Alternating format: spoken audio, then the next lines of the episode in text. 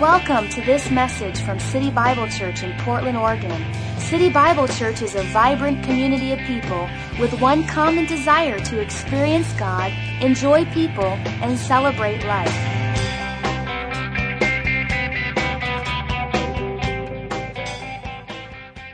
Now, we're on a current series right now talking about atmosphere. We've been talking about it for about the last eight weeks. And we've been talking about this one big thought or this one idea about atmosphere. And I want to just define it for you once again. You've seen this over the last couple weeks. But an atmosphere is defined as this a pervading or surrounding influence, a general mood, or an environment. I believe that God should be the one that is our surrounding influence in our lives. Not just when we come to church, not just when we pray in the morning, but everywhere that we go, all day long, seven days a week, 24 hours a day, that God is our canopy. That God's the one that dictates and helps us to have right moods and right thoughts and godly thoughts. That actually wherever we go, that we create an environment that's healthy and that actually attracts people to the, to the Word of God and to a relationship with God simply because we're the light of the world. And so the Bible has a lot to talk about when it comes to this area of atmosphere. And every single one of you in this place today have an atmosphere about your life. There's an atmosphere about your marriage or your home, your workplace. As we come together as a church, there's a certain atmosphere that we have. And so we've been talking about this whole concept of atmosphere and how atmospheres are actually established. Now, atmospheres take a long time to be created. You have your certain beliefs, your convictions, your attitudes, your habits, your behaviors. All of those things over a period of time begin to create something in your life called an atmosphere or a mood. God's desire, again, is, is, that you fulfill the purposes of God for your life, that you walk in His will and His ways. And so we've got to change our beliefs. We've got to change our actions and our attitudes to line up with the Word of God so that we might have a healthy, godly atmosphere. And three of the main components that we've been talking about as a church over the last seven or eight weeks is prayer, praise, and power. And we've been talking about these three as main components or main keys that help establish a godly atmosphere in our life. And so we talked about prayer for a number of weeks of how prayer is the responsibility of every person. And the more that we pray, the more God comes into our life and changes our beliefs and our actions, ultimately changing our atmosphere, which ultimately changes our destiny. So prayer plays a key part in regards to changing the atmosphere in our lives. We also talked about worship, and over the last couple uh, weeks, actually four weeks, we've been talking about this whole concept of praise or worship. And that worship isn't defined by your experience, it's not defined by your tradition, it's not defined by your personality, but it's defined by the Word of God. And God has some certain things that He wants to see in our worship that actually excite Him, and not only excite Him, but help you to receive the presence of God upon your life. Regardless of how awkward it feels, we talked about raising of hands and the seven reasons why raising your hands has a divine connection with God. Last week we talked about the sacrifice of praise, and we did that a few times once again during this service, where we actually sung an unrehearsed, spontaneous word under the unction of the Holy Spirit, and we sung a song to God. Something happens when we do that. And so we've been talking about these areas of prayer and praise, two very important components. But it's important that we stop right now during, these, during this series and talk about this one thought is that prayer and praise are not the end in which we seek, they're a means to an end. Prayer and praise are tools or vehicles that take us to a destination, and that destination is the presence of God. If all that we do is just sing songs and worship, but He never shows up and touches your life or invades your world, we've missed the whole point of worship.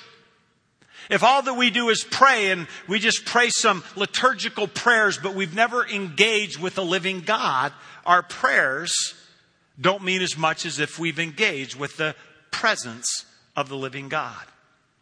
And there's a lot of different misnomers when it comes to the presence of God. Some people would define it as a, a force or some kind of fog that hovers over people's lives or some kind of mystic feeling that you might feel.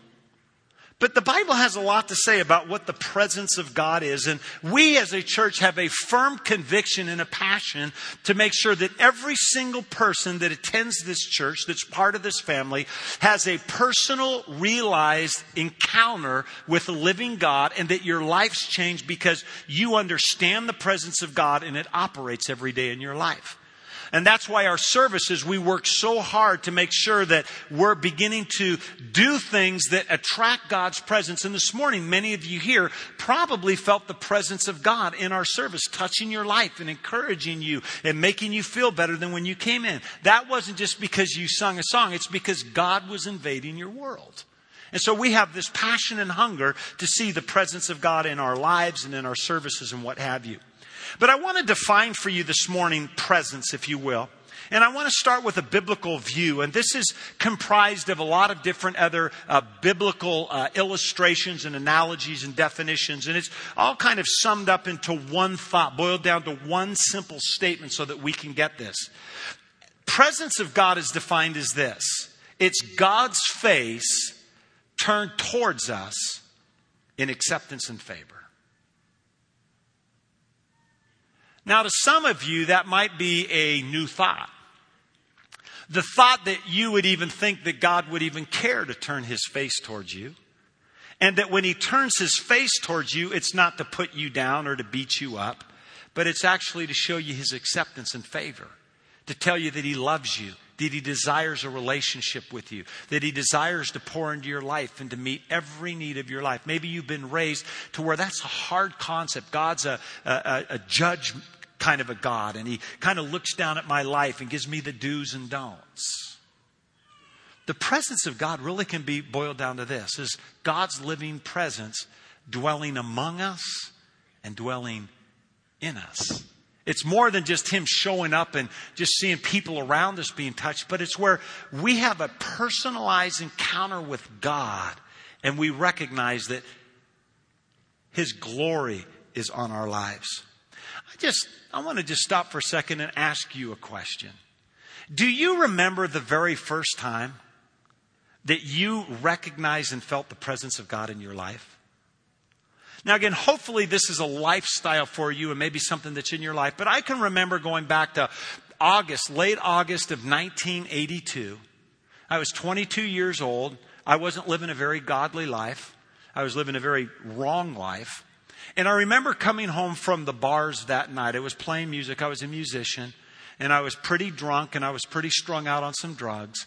And I remember turning on the TV. It was just another normal, mundane, wrong day in the life of Marc Estes. And I remember turning on the TV and just kind of uh, surfing through the different, uh, you know, I Love Lucy's and Herman Munster shows and everything else. And I came to this one show, and it was this wiry haired guy playing piano.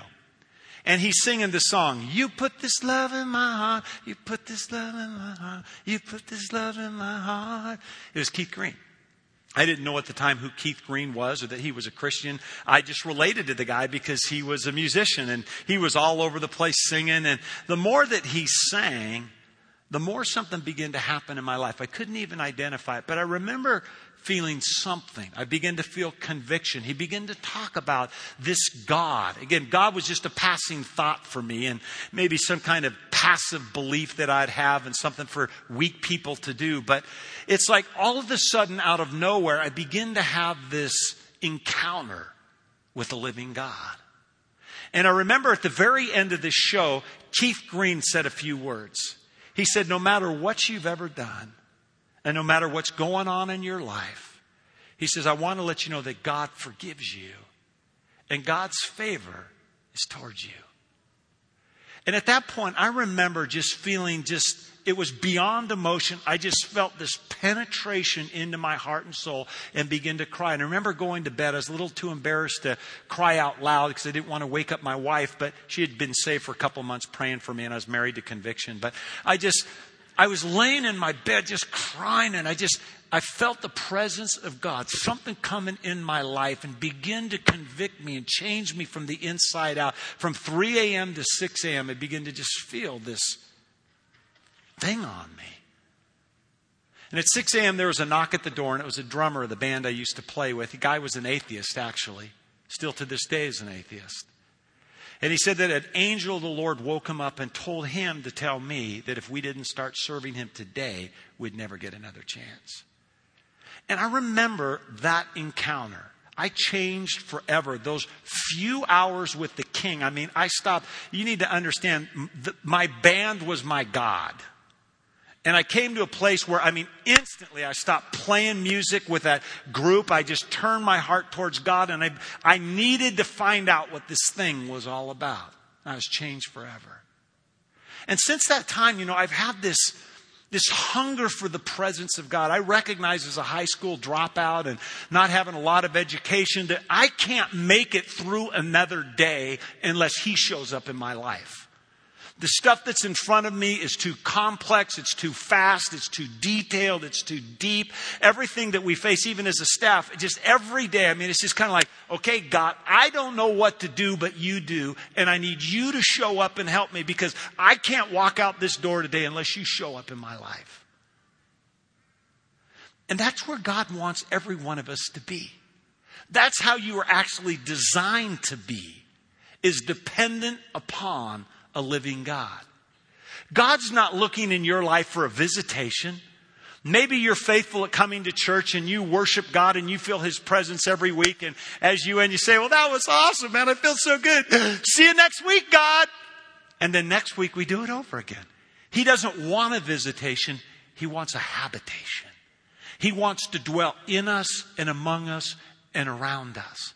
He wants to let you know that he's not too busy, he's not too concerned, he's not too uh, with worldly affairs, but that he actually knows you. He knows your name, he knows all about your life. He cares for you, he wants a relationship with you, he wants to meet all your needs, he wants to help you succeed. That's the kind of God that we serve. But that revelation only comes when you're in his presence and you can feel that God is with you. And I guess the key point that I'm trying to get this morning to you is this, as we've talked about atmosphere, is that the key to creating a godly atmosphere for your life is the presence of God. The end of the day, when it's all said and done, what makes you who you're supposed to be in God is the presence of God. So that makes this particular component that we're talking about this morning pretty important to your life. In fact, if we miss this one point, we miss the whole thing. It's the presence of God. And so I want to talk this morning about the three different dimensions of presence so that we understand. And I'll just spend a few minutes here and then I want to get to some personal application. But there's three dimensions of God's presence that we have to understand. The first is the omnipresence of God, God's omnipresence, and it's simply defined as God's presence everywhere, in all of creation at all at one time. Now, that might be a little bit too difficult for your little mind to comprehend, but God is everywhere at all time. He rains down on the just and the unjust. Whether people believe in him or not, he's still there. He's everywhere. And there's scriptures throughout the Bible that you read that talk about this concept of God being huge because they want you to see real, or the Bible wants you to see really how big God is and how little you really are so that you depend on Him. And there's one scripture that actually talks about that God knows the number of hairs on your head. I mean, think about that. For some of you, there's millions. For me, there's four. And so that isn't a very, you know, comprehensive scripture for me. I'm just thinking, God, four, okay? Deep scripture.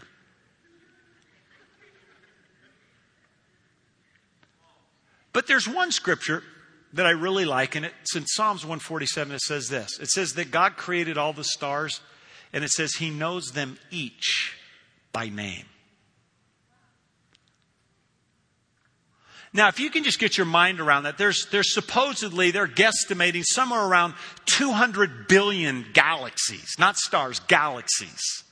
And in those 200 billion galaxies, there's 50,000 billion billion stars. And that's just as far as they can see. I don't know if someone's, you know, counted them, but 50,000 billion billion. That's one with 18 zeros. I mean, if you just get out your little calculator, it doesn't even go that far. It'll probably start smoking. It's 1,000 times, excuse me, one times a thousand hundred billion equal a billion billion. And then you times that by 50,000 to get a 50,000 billion billion. And he says that he created them all and he knows every single one of them by name. No repeats. It's not like Bob and Bob. I mean, there's Bob and Sob and Tom. I mean, they're all different names. 50,000 billion billion of them. And he knows them all. He doesn't get mixed up. He knows where they're at. He knows them by name. He's everywhere. The second dimension is this, is God's manifest sovereign presence, where God chooses to reveal himself sovereignly to people. He could show up in a service, which I believe he does. He can show up in different communities. He can show up in different nations. He could show up at your work. And throughout the Bible, you'll see that there are these scriptural, account, scriptural accounts where God actually came down and showed up and changed situations simply by his presence. In the New Testament, there was a man named Paul. He wrote two thirds of the New Testament. He was in jail he had just been beaten. He had chains on his uh, arms and legs, and he's shackled in the inner uh, part of this jail. And they just started singing. At 11:59, they were chained. But what caused everything to break off of them at midnight was the manifest presence of God. They begin to sing, they begin to praise, presence of God came down. Not only were they set free, but everyone in the jail was set free. That's called manifest sovereign presence of God. What about Joshua in the Old Testament? There was this guy named Joshua and he and a group of people begin to, children of Israel begin to go around this city called Jericho and they were told to march around it for seven days. For six days they marched around the city and nothing happened. But on the seventh day, the walls fell flat. What was the difference between the sixth and the seventh? It wasn't because he ate Wheaties. It's simply because God decided to show up and drop those walls flat. You read throughout the history books different revivals that took place. The Second Great Awakening, a couple different accounts where the different sailors would come in off the boats into the Boston Harbor, and as soon as they'd put their foot on the dock, they would fall under the presence of God and repent and get saved right there on the dock without anybody preaching or anything. The presence was so thick, it was like a divine radiation zone. I remember reading one account where this one boy in a classroom was, fell under the conviction of the Holy Spirit. He left the classroom, went outside the door and went out into the playground and began to pray. Kids inside were wondering what they did. Three or four of them went out, fell under the presence of God. They began to pray. The whole classroom ended up, everybody in the school wondering what's going on. They went out. The whole school got saved and began to pray and fall into the presence of God, which created a big revival in that school for weeks to come. God just showed up. You might remember just a few years ago, there was a revival taking place in Pensacola, Florida. It was called the Brownsville Revival. People were flying from all over the world. Unsaved people driving across the nation and flying from all over the world to stand in line to get saved. Hey, no cuts. I was here first. And they're, they're, they're waiting in line to get saved for hours in the heat. Why? Just hours fighting. Hey, I want to get in. I want to get in. They didn't even know why. Hundreds of thousands of people went forward to those altars at Brownsville. One of the most coolest stories that I've heard recently, I just watched a documentary on this. It happened in Alama, Alamalongo, uh, Guatemala. And it was a town of about 19,000 people, most of them unchurched, unsaved, high crime, high unemployment. They had a bunch of jails, had a bunch of bars. Any Christians were stoned. They were ran out of town. They burned the churches. But something happened. God showed up all of a sudden and people started to get saved. And more people got saved. And today, 8 out of 10, 16,000 of the 19,000 people in that city are born again Christians. They just recently shut the last jail. The police officers have no jobs because there's no crime. There is no bars. There are no jails in that city. Every street has been converted to a Christian name. And it's such a, a, phenomenal thing that's happening there. And again, I don't know how to describe, uh, you know, uh, define this or, or give reason to it other than just the presence of God is blessing these people in such every area that is touching every aspect of their life. That their agriculture is beginning to grow like never before. They used to drive out or export four truckloads of veggies a week. They're now taking out 40 truckloads a day. They, they, you can see pictures of it. There's carrots as big as my whole arm that are growing in half the time as a regular carrot. Beets the size of bowling balls. You say, oh, that can't happen. It's too late. It already happened. You can't change it. It's happening. Go look it up yourself. You can't change that. And all of the people from all over the world are wondering what the miracle grow is in the soil. And they're flying in all these agricultural uh, specialists and they're saying, What are you doing? What's in the dirt? And the people are going, Wow, sir, you don't understand. It's just the presence of God. It's just God's touching our dirt. Everything's growing. Everything's happening. You figure it out. Manifest presence of God. He decided to show up upon a city to touch lives. All of those are great stories, but it's not enough. Really, what every single one of you should be after, including myself, is this next one. And that's the felt realized personal presence of God. Where God becomes real to you.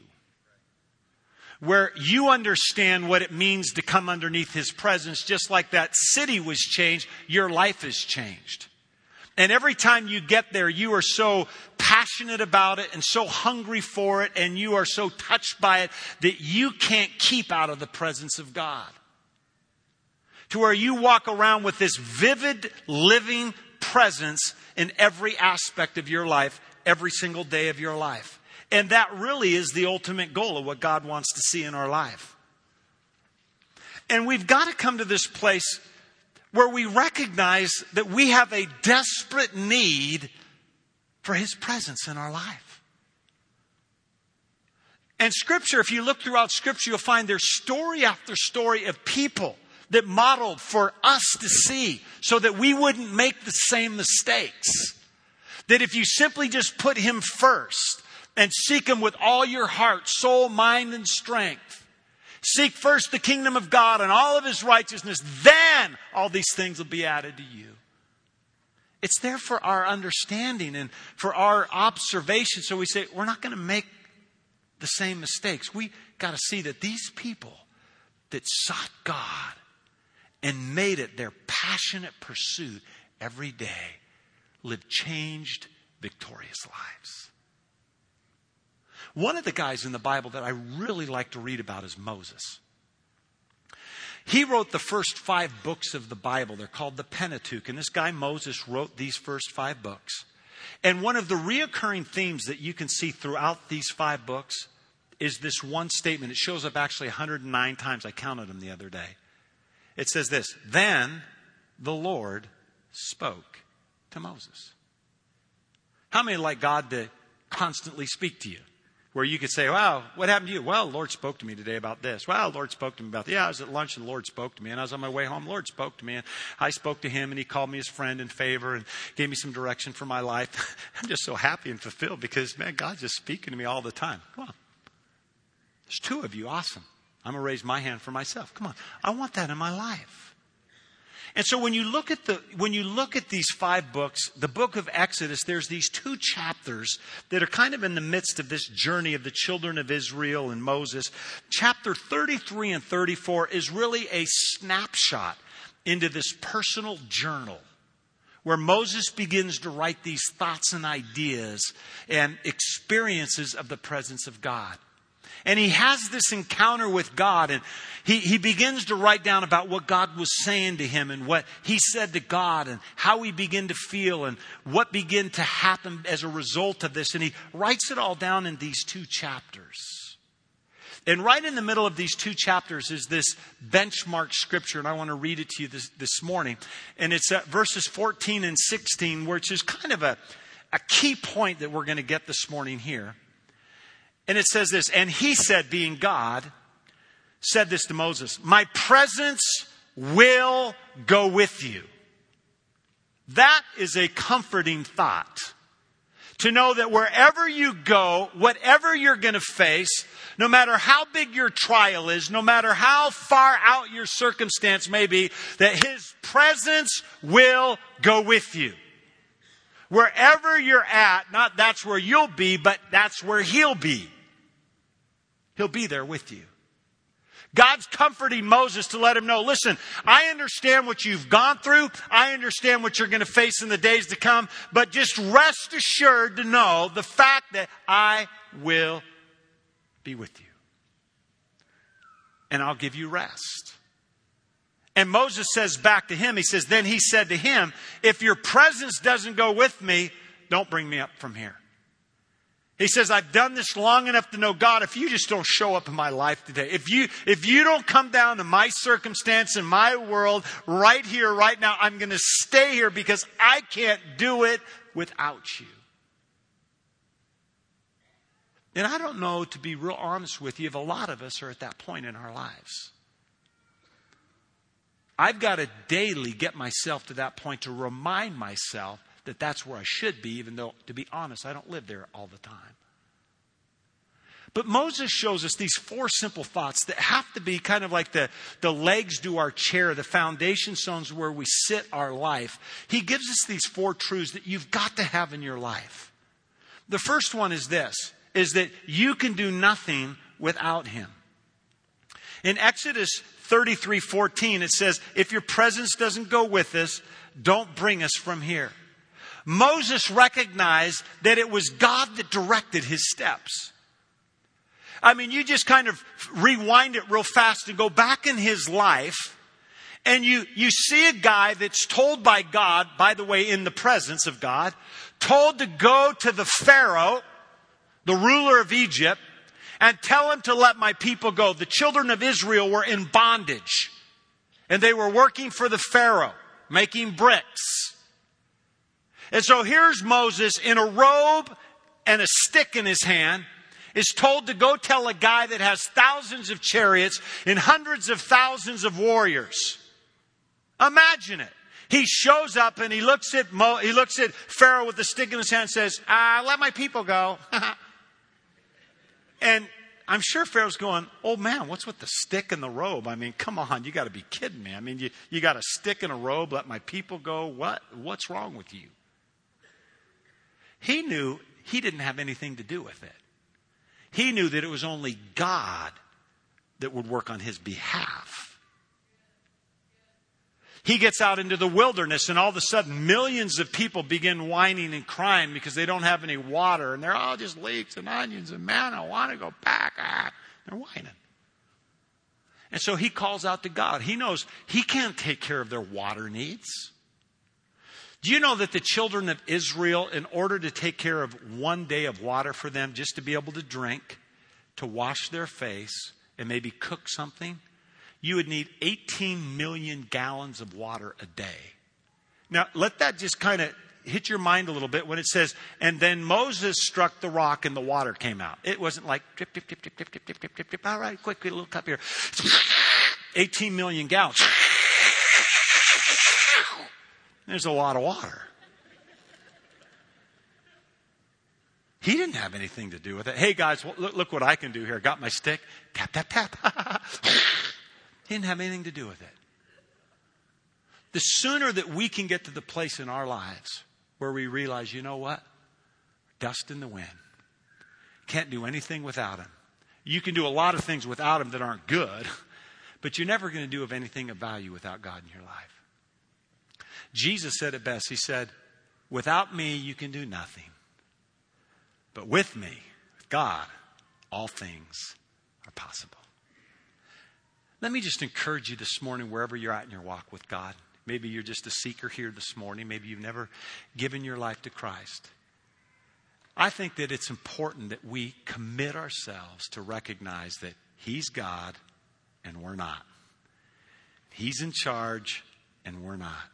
And the sooner that we get that piece together, the better off we're going to be in seeing the blessings of God put into our life. I hear an amen. The second thing that we begin to see with him is that seeking his presence must become a lifestyle. Now, let me make a statement here, and I hope you get this. The level of commitment to this point, number two, is directly proportionate to the revelation that you have of number one. Did you hear me?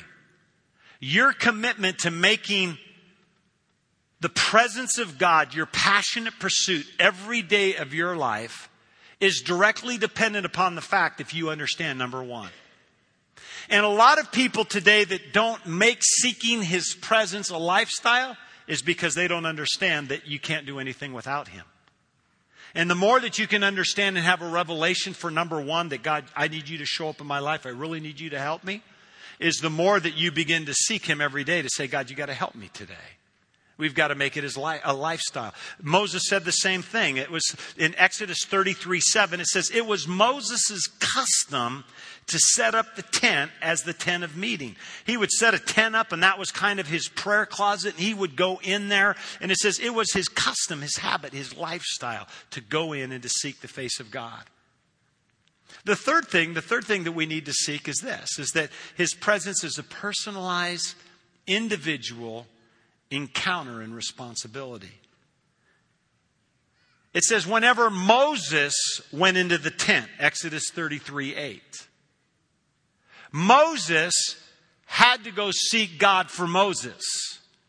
He didn't send Aaron in to seek God for him, he went in himself. And I want to encourage you this morning that your spouse can't seek God for you.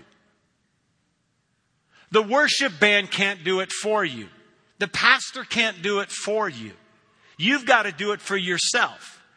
You've got to recognize you can't do it without Him, that you desperately need Him in your life. You've got to make it a lifestyle. And it's you that has to go after it and make it your lifestyle and make it your responsibility. And then the fourth thing, which is pretty important too, is that you seek his presence until you're in his presence. It's not the pursuit of it that matters, it's actually when you get there. You know, I don't know about you and what your personal uh, devotional life looks like. But for me, I, I understand this principle. It's at least one of the few things I understand in life is that if God doesn't help me, I'm going to just be a bumbling fool.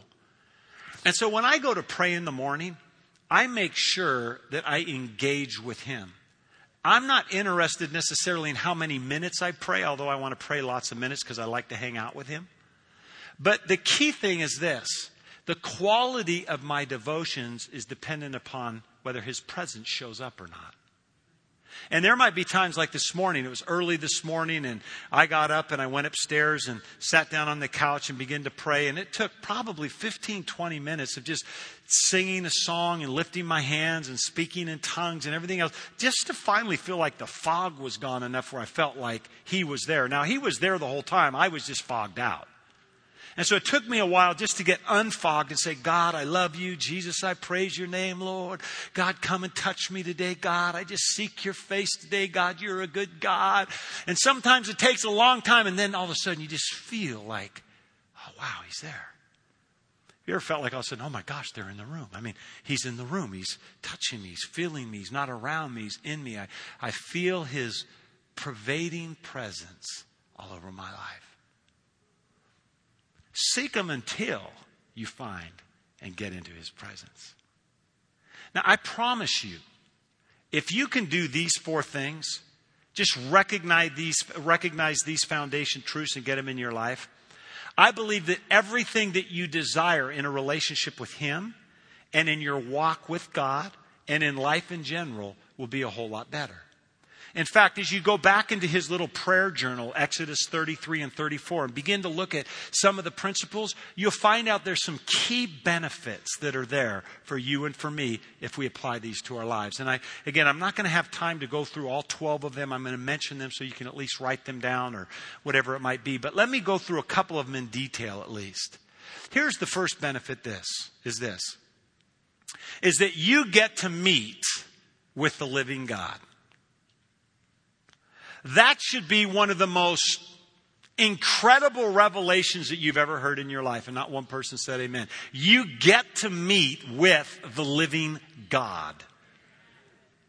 I mean, the creator of this universe. I mean, God, King of kings, Lord of lords. Anytime you desire to meet with him, he says, here I am. Boom. And he's right there. He wants to meet with you. You get to meet with the living God.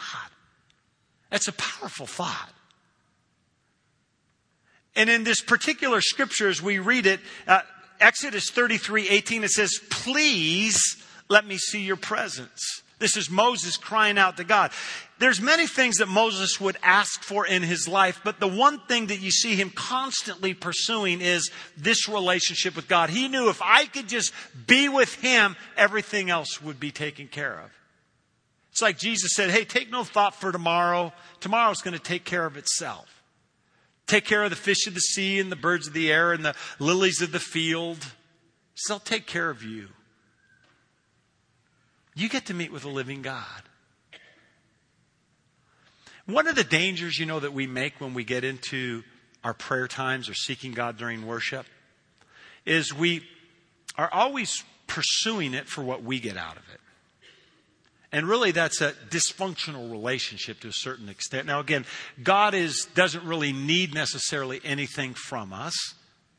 And yes, we're supposed to ask of God, and He will give us all of our needs according to His riches and glory. The Bible says, Ask and it shall be given. But do you ever just get to a place where you just pray because you want to be with Him? It's not like, oh, Lord Jesus, today I love you and just got about five minutes. But God, Jesus, I thank you for this day. And I just pray today, God, you're going to help me, God. I just need more money. of course, Jesus, come and bless me and fill my account, God. And today I need a job and give me better wages and a raise. And I'd sure like to be the boss. And Lord, I just pray for my kids. And we go through and just give our little list. And Jesus, say name, amen. And he just goes, wow, that was deep.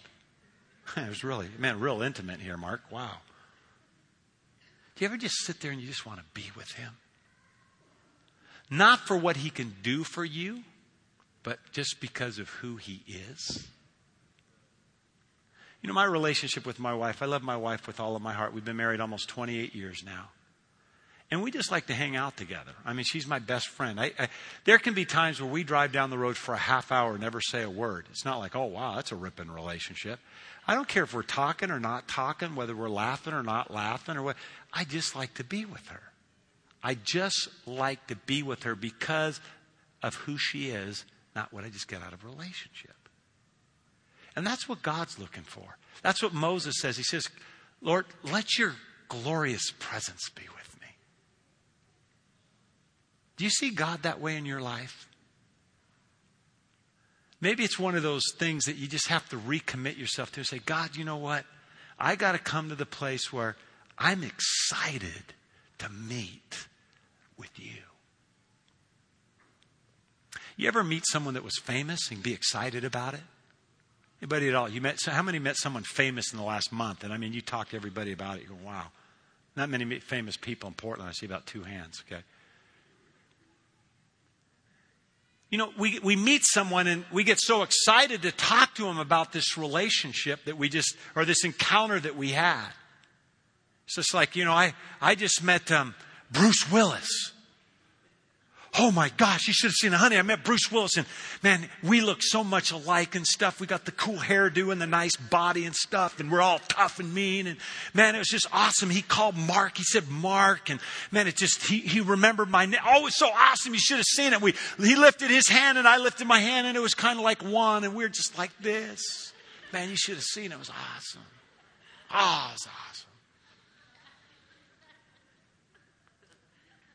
When, were the, when was the last time you were excited about meeting with God where you told everybody about it? Hey, you know who I met today? I met with God. That was so awesome, man. He told me he loved me. He told me that he just wanted to come and touch and fill my life today. He told me he's taking care of all my. Well, I got to meet with God today. Woo! And everybody goes, "Wow, you're that's kind of wow." You get to meet with a living God. Your prayer time, your worship should never be a have to. It should be a want to. The second benefit that you get is this, is that God actually meets with you. Not only do you get to meet with Him, but He comes and meets with you. And that's just a mind boggling thought that out of six billion people, any time that you desire to call, He shows up. He wants to love you. He wants to encourage you. He wants to meet all of your needs. He wants to strengthen you. You'll find as we look through a couple of these things here just quickly that God desires to bring lots of things into your life. The third benefit is this is that you're reminded of who he is and who you aren't. You get that? You're reminded of who he is and who you aren't. I need that help every day of my life to realize listen, without Him, I can do nothing. It's no longer I who lives, but Christ who lives in me. I can do all things, but it's through Christ that strengthens me. And you can always tell a person's relationship with God based on how much they're stuck on themselves. The more that someone has a relationship with God, the more they realize they have nothing to do with it, and the more that God can work in them and through them. And oftentimes, again, that's one of the cool things about the presence of God. It might hurt you a little bit to find out that you're just not Mr. Big Stuff, but you find out that, you know what, God's in charge and He's really the one that makes you who you are. And the reason you're blessed isn't because you're just some great business guy, it's the favor of God upon your life. That's just a healthy place to be to realize who we are and who He isn't. Excuse me, who He is and who we aren't. Let me just give you a couple other ones and then we'll go ahead and close today. You receive clear direction for your life. When you get into the presence of God, Exodus 33 13, Moses calls out and he says, Show me your intention so I will understand you more fully and do exactly what you want me to do. Sometimes we're scared to ask because we're afraid of what we might hear. But you'll find that if you get into the presence of God and you ask Him and allow Him to speak into your life, you'll never make a wrong mistake if it's given to you a direct word of God in, in that particular time of, of being in His presence. We see it all the time where people make a wrong relationship a, a, priority in their life and they won't listen and they go off and just be with someone they probably shouldn't have been with. It's kind of the oops factor. Or make a business deal, a wrong finance decision, or take a wrong job, or say, Well, I really feel like I'm supposed to move, and they move only to come back and say, I lost everything. God wants to direct our steps. Can I hear an amen? Amen. amen. And let me just give you the last one here. There's probably seven or eight we're not going to have time for, but um, I'll, I'll, just give you them real quickly so you can write them down here real quickly. Um, next one is this uh, you're refreshed. How many need refreshing? Come on. You can go anytime into the presence of God. It says in Exodus 33 14, Moses says, I'll give you rest. There's rest that's available. The next one is that you receive comfort and hope. You might be discouraged. You might be depressed. We talked earlier today, in, in our, or prayed earlier today in the service, just for pe- people to be touched with God's hope and peace in their life. Well, in His presence, we can exchange ashes for beauty and mourning for dancing. And there's comfort and hope that come as we get into His presence and realize that He really does care for us and He's going to take care of our needs. The next one is this you're reminded of all of His goodness. There are thousands of things that God has promised you, and oftentimes we forget about them, and God wants you to know simply to go to His Word, read them, pray through them, and get them back into your life and your spirit. God wants you to remind you of all of His goodness. Here's another one you find mercy, grace, and forgiveness. We counsel people all the time that have been stuck for years in past sins and problems. They can't go into their future because they're still stuck in their past. But I believe something happens. You know, my life personally, you know, I'd still be in jail for all the stuff that I committed before I was a Christian. But something happened when God showed up in my life. I truly felt the grace and the mercy and the forgiveness of God. It was wiped clean. Behold, you're a new creation. All things create creation.